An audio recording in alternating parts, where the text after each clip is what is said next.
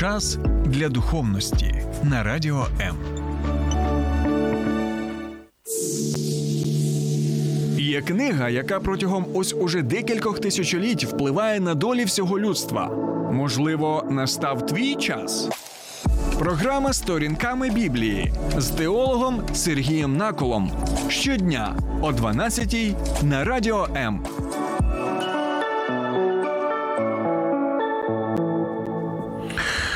Вітаю, друзі, незламні народи України. Українці взагалі волелюбна нація, і наша історія, вона показує так століття боротьби з тими, хто увесь час намагався нас поневолити. І дійсно, навіть протягом століття ми, наш народ, перебували в такому стані. І ми знаємо, що коли наші землі, на жаль, були вже в союзі, можна так сказати, з Московським царством, ми знаємо, що почався процес із закріпачення українських селян, і ми знаємо, які наслідки цього були, ми знаємо, як увесь час намагалися зробити з нашого народу раба, так, або молодшого брата, тощо. І зараз ця війна, яка у нас відбувається, якою ми є не лише свідками, а також і учасниками, вона показує те, що ми не хочемо бути рабами, ми хочемо бути вільними людьми, які живуть на своїй Богом даній землі. Ми люди мирні, ми не бажаємо воювати з нашими сусідами, ми, як українці, мирна нація, але якщо ворог приходить на нашу землю, ми будемо усе робити, як і славетні наші пращури, козаки, для того, щоб боронити свою землю. Ми хочемо бути саме вільними людьми.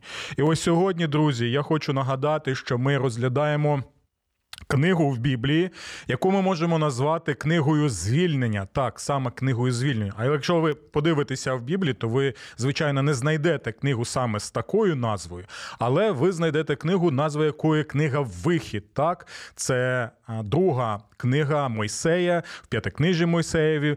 І в цій книзі описуються події, хтось вже знає, хтось, можливо, не знає, тому я і пояснюю.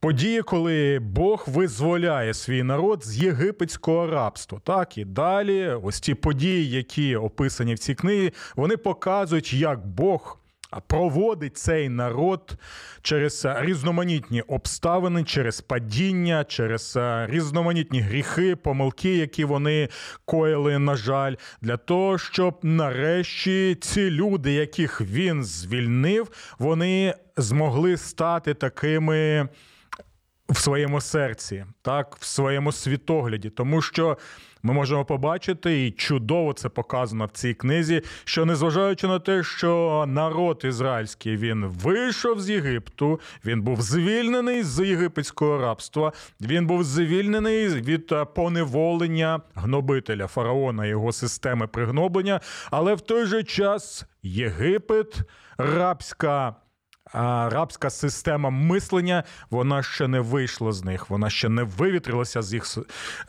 не вивітрилася ще з їх світогляду, з їх розуму, з їх серця. І ось, дивіться, ми з вами вже протягом декількох місяців розглядаємо цю книгу, так, розділ за розділом, послідовно, для того, щоб краще зрозуміти, про що там йде мова і чому вона настільки актуальна і для наших часів.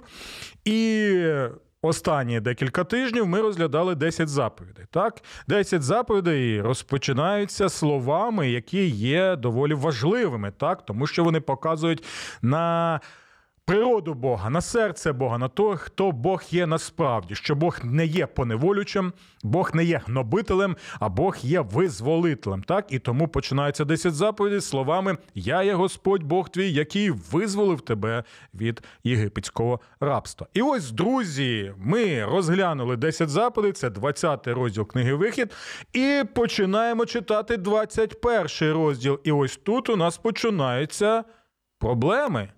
Знаєте чому? Тому що ми бачимо наступне, і у нас виникає наступне запитання. Якщо Бог звільнив свій народ від єгипетського рабства, То чому одразу після десяти заповідей в двадцятому розділі він дає а, закон про рабство в двадцять першому розділі? Як так може бути? Що взагалі відбувається? Невже Бог, він в своєму задумі дійсно має місце для вільних людей і в той же час для рабів, для рабовласництва, для работоргівлі тощо? Невже дійсно мали рацію ті люди, які використовували Біблію для того, щоб захищати інститут рабства, ставлення до рабів таке, яке ми знаємо в історії людства? Чи усе ж таки нам потрібно буде якимось чином пояснювати цей двадцять перший розділ? Тому що, друзі, з одного боку ми могли просто його пропустити, промовчати, не звертати на нього увагу, або сказати, то було тоді, колись, в ті часи, або чесно розглядати так саме ті питання, які у нас виникають, які нам ставлять стосовно саме цього розділу. І ось чому родзинка нашого розгляду в наших програмах «Сторінками Біблії» саме в тому, що ми розглядаємо Біблію, знаєте, не рандомно, коли там щось взяв, там щось взяв, а ми послідовно її розглядаємо, і так, що у пастора, у ведучого нема можливостей, щоб якимось чином уникнути доволі неприємних, можливо, запитань або складних запитань. У той же час я одразу нагадую вам, що я не маю відповіді на усі запитання, незважаючи на те, що усе своє, в принципі, свідоме життя я присвятив саме вивченню Біблії, можна сказати, на професійному, фаховому рівні. Хоча я розумію, що краще казати, що вивчення Біблії – це стан серця, це стан душі. Так, це, в першу чергу, те, чому я люблю Бога. Бо якщо я люблю Бога, то я люблю Його Слово. Якщо я люблю Його Слово, Слово Боже, то я тоді Його вивчаю. Тому, друзі, я запрошую вас сьогодні починати розмірковувати над двадцять першим розділом книги «Вихід». Нагадую, що ви можете писати свої коментарі, ставити свої запитання під стримом на моїй сторінці персональній Сергій Накол на Фейсбуці. Також у нас є сторіночка «Сторінками Біблії» на Фейсбуці. Будь ласка, підписуйтесь і отримуйте нові сповіщення.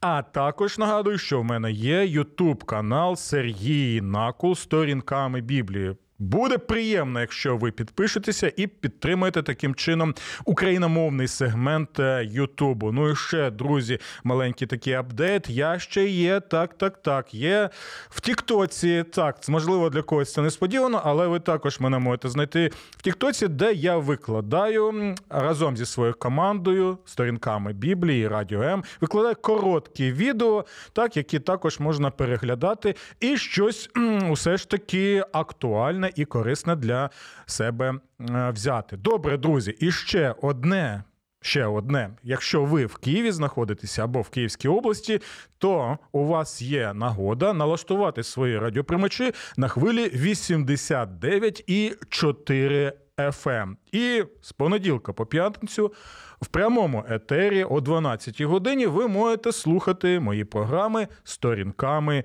Біблії». Добре, все, що потрібно було сказати, я вже сказав. І тоді зробимо невеличку паузу, після якої і почнемо намагатися відповісти на запитання, чому є ці закони про рабство. Долучайся до Радіо М у соціальних мережах. YouTube канал, Facebook сторінка, TikTok, Радіо М, Telegram, Instagram, Радіо М.ua, а також наш сайт радіо ем крапка ю а. Радіо М завжди поруч. Якщо Бог звільнив свій народ від єгипетського рабства, то чому одразу після десяти заповідей в двадцятому розділі книги «Вихід» ми бачимо, що він дає в двадцять першому наступному розділі закони про рабство? Що взагалі відбувається? Як так може бути? Давайте прочитаємо першу частину цих настанов закону стосовно саме рабства. Я взагалі не, не, не розумію, що тут відбувається, друзі. Ви розумієте? Напишіть, будь ласка, чому Бог дає саме ці закони про рабство, якщо є він Богом саме визволителем з рабства. Добре, читаємо з першого вірша. Нагадую, двадцять перший розділ, книга «Вихід». А ось настанови, які викладеш перед ними. Це Бог звертається до Мойсея. Якщо купиш раба єврея, от такої, нічого собі. Якщо купиш раба єврея, то нехай він шість років працює, а на сьомий нехай він вийде на свободу без викупу. Якщо він сам один прийшов, то нехай сам і вийде. Якщо ж мав дружину, то нехай і його дружина вийде з ним. Якщо ж господар дасть йому дружину і та народить йому синів чи дочок, то дружина її діти хай залишаються у господаря, а він нехай вийде сам. Але якщо раб у відповідь скаже «Я люблю свого господаря», стоп, стоп, стоп, аж рі, ріже, ріже, ріже слух, ріже вуха. Ви почули, що тут тільки що я прочитав?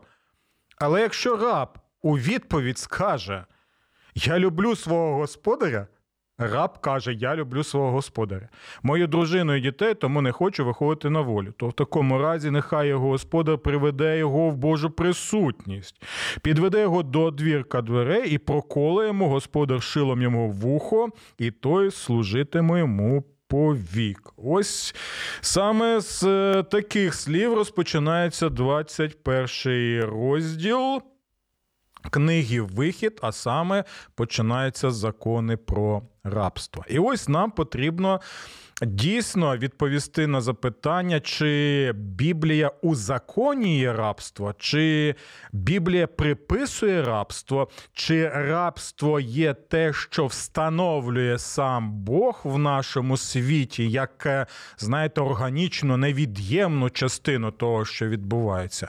Або усе ж таки ці закони були дані для якоїсь іншої цілі. І от, друзі, для того, щоб зрозуміти, що таке рабство і звідки воно взагалі з'явилося, нам потрібно знову повертатися до перших розділів книги «Буття». Бо коли ми починаємо читати, перечитувати перші розділи книги «Буття», там ми можемо побачити саме первинний Божий задум стосовно світу і стосовно людства. Ще раз підкреслюю, ще раз наголошую, ще раз звертаю вашу увагу. Для того, щоб зрозуміти Божий задум стосовно людства, як Бог це все в своєму задумі виклав, нам потрібно дивитися перші розділи книги «Буття».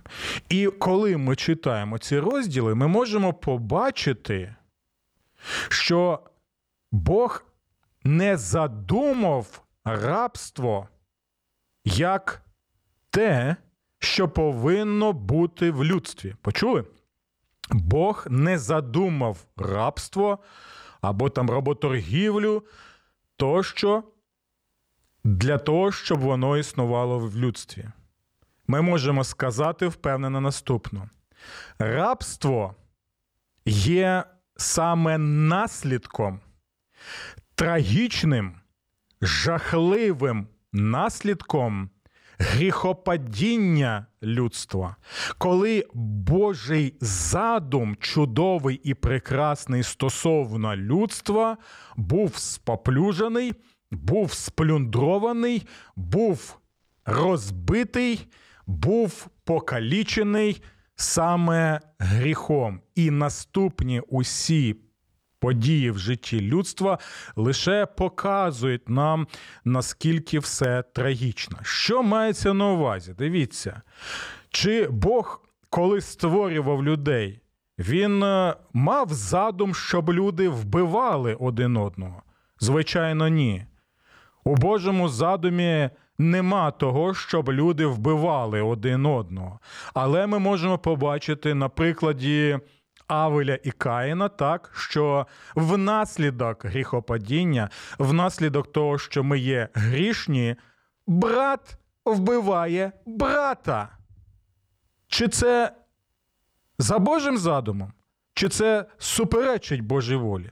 Я думаю, відповідь очевидна, особливо в світлі заповіді «Не вбий», яку ми розглядали у попередніх програмах, які ви можете також переглянути на моєму, наприклад, YouTube каналі. І от ми згадали про двох братів як приклад того, що вбивство, те, що ми бачимо, не було Божим задумом, а суперечить Божому задуму і є трагічним наслідком саме гріхопадіння. Так, те, що є наслідком дій саме грішних людей. І брати були в сім'ї. Чому я кажу сім'я? Тому що, друзі, тепер ми починаємо трошки більше розглядати цю тему стосовно рабства. Бог не створив вільних людей і рабів.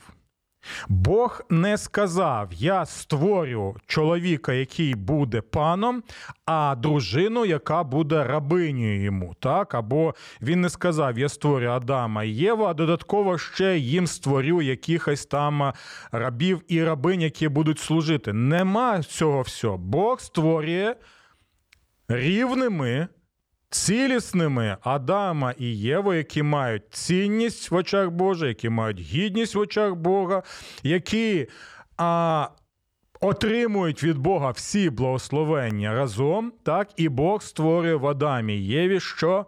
Сім'ю. Почули це слово? Божий задум для людства – це сім'я. Сім'я, в якій будуть поважати один одного, будуть любити один одного, піклуватися один про одного і разом розбудовувати цивілізацію в оточуючому світі. Так, так, так, друзі. Тому Божий задум для людства – це сім'я, в якій люблять, піклуються один за одного і також разом реалізовують увесь той творчий потенціал, який Бог заклав саме в цю сім'ю. Ось такий Божий задум. То що тоді рабство, друзі? Рабство в тих формах і навіть в жахливих формах, які ми читаємо в Біблії, або ми згадуємо в історії людства, так, і багато фільмів на цю тему є, і це добре, що нагадується про ці жахи. Все це є наслідком саме гріхопадіння і наслідком дій грішних людей. Це важливо. Тепер, дивіться, на що я хочу звернути вашу увагу. Ще наведу один приклад, який ми чуємо від Господа Ісуса Христа. Пам'ятаєте, коли Господь Ісус, а це взагалі цікаво, він, він вмів, він вмів привернути до себе увагу і шокувати своїх учнів та й оточуючих людей. Так от, коли він почав вчити стосовно принципів, так, ставлення до своєї дружини чоловіком, коли він почав вчити біблійним принципам саме стосунків в шлюбі, а от, то настільки це було щось, знаєте, ідеальним для учнів і шокуючим, що вони сказали: Господи, та краще тоді взагалі не одружуватися, так, ніж от ніж втілювати в своєму житті те, що ти вчиш. Тобто, а чому він вчив? Простим речам. Щоб в тебе була одна, люди, одна дружина, щоб ти її поважав, щоб ти не поводився з нею як з річчю, щоб ти а, ставився до неї а, як до людини, яка має гідність, яка має цінність, яка а, має те, що ми називаємо Божим образом. Так? І більше того, учні, учнів цікавило більше питання про практичні такі, прагматичні. А за що саме, Господи, так, я можу роз, розлучитися за своєю дружиною, так, бо практика розлучень була доволі е, поширеною, так, щось не сподобалося, то взагалі завжди, особливо в чоловічому шовіністському такому патріархальному е, суспільстві завжди можна було знайти причину, щоб розлучитися, а інші чоловіки могли, які були суддями, там же все ж було на мазі, все було вже договорено, вони дійсно надавали можливість саме розлучитися. На жаль, на жаль, на жаль. І от, до речі, ще я згадав такий е- випадок в житті Господа Ісуса Христа в Євангелії від Іоанна. Пам'ятаєте, коли Обурена, обурений натовп чоловіків, супердуховних, схопили нещасну цю жіночку, яку вони схопили в перелюбі, так? І вже, вже вони були готові забити її камінням і починають там під'юджувати Господа Ісуса Христа і, і казати: "О, дивись, її схопили в перелюбі, що ж з нею робити?" А в мене питання: а чоловік де? Схопили ви жіночку нещасну, перелякану, так, натовпом, соромите її при всіх, так, хочете побити камінням, а де чоловік? Якщо вона в перелюбі була захоплена, то де, скажіть, будь ласка, чоловік? І ось це показує, що а, в тому суспільстві тоді, так, дійсно таке було ставлення до жінок, та, а, вона ж там от така повіяна, проститутка, як то нас там кажуть, так, в народі. А його можна якось вибілити або не звертати на нього увагу, або навіть в чоловічому середовищі навіть казати: "О, який він там жеребчик", там, або щось, що це. Це не біблійний підхід. Так ось, дивіться, коли учні кажуть: "Господи", тоді взагалі краще не одружуватися, так, якщо от так повинно все відбуватися. І вони кажуть наступне, дивіться, вони посилаються на Біблію, це важливий момент, і кажуть: "Господи, але ж, але ж, в законі Мойсеєвому є, є що? Є саме настанова, є закон про лист розлучення". Так? Лист розлучення. І вони кажуть: якщо є лист розлучення, то і можна ж розлучатися. Так? І дивіться, який цікавий момент. Як відповідає Господь Ісус Христос? Він каже, що лист розлучення, він був наданий вам з якої причини? З причини вашого жорстокосердя, запеклості ваших сердець, яка є наслідком чого? Наслідком наших гріховних дій в грішному світі. І далі слухайте уважно. Спочатку Христос описує наш розбитий стан нашого гріховного світу, так? Показує, що саме в цьому стані, в цьому контексті було надано це, цей лист розлучення, так? А далі він каже: але спочатку не було так. Почули ці слова? Але спочатку не було так. Тобто Христос каже: друзі, вам потрібно розглядати свій розбитий гріховний світ і практики, і закони, які в ньому існують, саме через призму Божого задуму. Він каже: слухайте, Божий задум, ви на нього повинні орієнтуватися. Що це за задум? Щоб був один чоловік, щоб була одна дружина, щоб вони були разом одним цілим, так, і кохали один одного, були вірними один одному, і жили, жили разом, так, і втілювали Божий задум саме у своїй сім'ї. І дивіться, тобто він показує, Божий задум ось такий, але гріх увійшов в світ, е- споплюжив стосунки, відносини, так, серед е- грішних людей. І далі він каже, дивіться, наступний момент, на який нам потрібно звернути увагу. Лист розлучення був наданий. Лист розлучення в гріховному світі був наданий Божому народу Богом через Мойсея, не як привід для розлучень. Почули? Не як привід для розлучень. А для чого? А для того, щоб захистити дружину від свавілля свого чоловіка і від свавілля взагалі того, що відбувалося.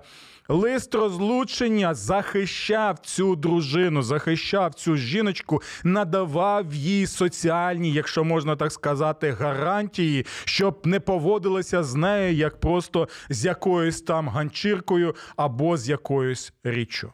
Я думаю, що це тепер зрозуміло. А от тепер ми переходимо і до рабства. Якщо ми слідуємо саме лоз... ло... Якщо ми використовуємо логіку Господа Ісуса Христа, його аргументацію, ми можемо сказати наступне. Рабство існує в цьому світі, воно приймається як реальність в двадцять першому розділі книги «Вихід», так? Але це рабство можна сказати, воно є наслідком саме грішного світу. А спочатку, якщо використовувати слова Господа Ісуса, а спочатку не було так.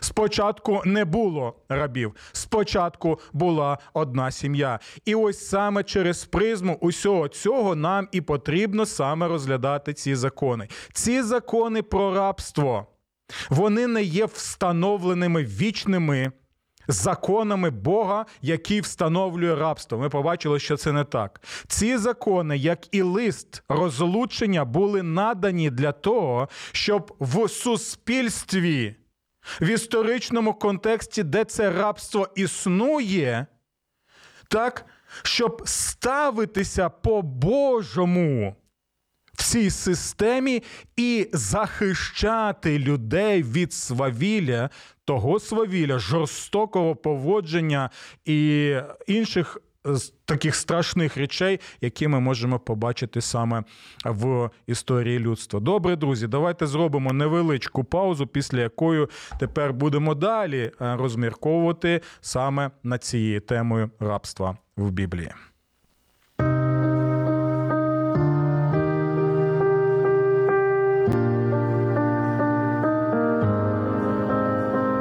Не треба залишатися наодинці з болем.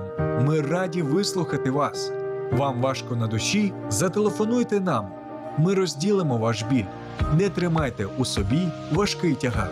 Безкоштовна лінія довіри по всій території України. нуль вісімсот п'ятдесят сімдесят сім п'ятдесят.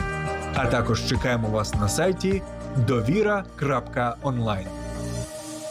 Добре, друзі, я сподіваюся, що нам тепер більш зрозуміла так загальна картина. Так, знову нагадую, якщо коротко. У Божому задумі не було рабства як вічної установи. Це перше. А Бог створив сім'ю. Людство як сім'ю. З гармонічними стосунками і любов'ю, і підтримкою, і піклуванням одним по одному. Оце Божий задум. Але гріх увійшов в світ, люди стали грішними, світ став грішним, люди спотворили свої стосунки вбивством, пригнобленням, чварами тощо. І наслідком усього цього стало те, що сім'я, сім'я була розбита, і почали, і почали якраз от і практикувати таку форму, на жаль, як рабство. Якщо це вже існує, якщо це така реальність була того часу, і, до речі, рабство навіть і зараз є в жахливих формах, якщо це все було, то тоді Бог вчить через Мойсея, як потрібно саме в цій атмосфері, в цій системі ставитися до людей, якщо так ось сталося. І от тепер ми можемо і побачити, що всі ці закони, вони в першу чергу, вони були обумовлені саме Духом Бога, а саме Духом Бога, який є визволителем. Що мається на увазі? Якщо ви читаєте особливо книгу «Левіт», ви можете побачити, що Бог, коли звертається до свого народу, то він нагадує знову і знову, як потрібно поводитися з людьми, так, і каже: «Пам'ятай, що і ти був рабом в єгипетському краї. Пам'ятай, що ти був рабом в єгипетському краї, але я тебе визволив». Що мається на увазі? Бог показує тепер наступне. Якщо ти був рабом, якщо ти на власній шкірі відчув, що це таке, якщо ти знаєш, що таке пригноблення, якщо ти знаєш, що таке жорстоке ставлення до тебе, якщо ти знаєш, що ти ніхто і звуть тебе ніяк, то тоді, коли я прийшов як визволитель, визволяю тебе, даю тобі нарешті право бути вільною людиною, то якщо ти вільна людина, яка була рабом, і якщо ти дійсно вільна людина і маєш дух мій, то ти будеш діяти, як? Саме в моєму дусі. А саме яким чином? Ти будеш ставитися до людей, які в цих обставинах життєвих, соціальних, там тощо, історичних опинилися саме так, тобі потрібно ставитися до них як до людей. ставитися до людей, які створені за образом та подобою Божою, навіть тоді, коли ще ця існує система. Більше того, ось саме це серце, так, серце Боже, Бога як визволителя, і то, що він постійно вчить, як потрібно ставитися до людей, це було, знаєте, бомба, можна сказати, повільної дії. Що мається на увазі? Бо в Новому Завіті ми також бачимо ще згадки про рабство, навіть лист до Філомона, так, про Онісіма, він згадує про одного раба, який втік від свого пана, так, і апостол Павло звертається до нього. Але в той же час ми повинні розуміти, що велика кількість людей, які були в християнських саме спільнотах, альтернативних спільнотах того часу, це були саме люди з низьким соціальним статусом, так, і багато з них були саме рабами. Християнство чомусь цих людей приваблювало. І чому саме? Тому що раби, які були ніщо і звали їх ніяк, як в тому суспільстві, саме в християнській громаді, нормальній, адекватній християнській громаді, вони могли відчути себе саме людьми, вони могли відчути те, що вони, вони цінні, що в них є гідність, і що е, вони вільні в Ісусові, саме Христові. Більше того, вони є синами і доньками Небесного Царя. Просто революційна річ, яка надихала багатьох людей, які були рабами. Але в той же час... В той же час, незважаючи на те, що серйозно ставилися до реальності рабства і рабовластвоста як такого в тій системі, християнські ці спільноти, християнські церкви, громади, в них було от закладено те, що ми називаємо бомбою повільної дії, коли люди починають усвідомлювати: стоп! Якщо Бог нас звільнив, якщо ми вільні люди, то якщо навіть у мене є раб і рабиня, і я християнин, то я з одного боку можу ще піклуватися про них, ставитися до них як до людей і в якийсь час навіть надати їм а, документи, щоб підтверджую, що я їх звільняю, так?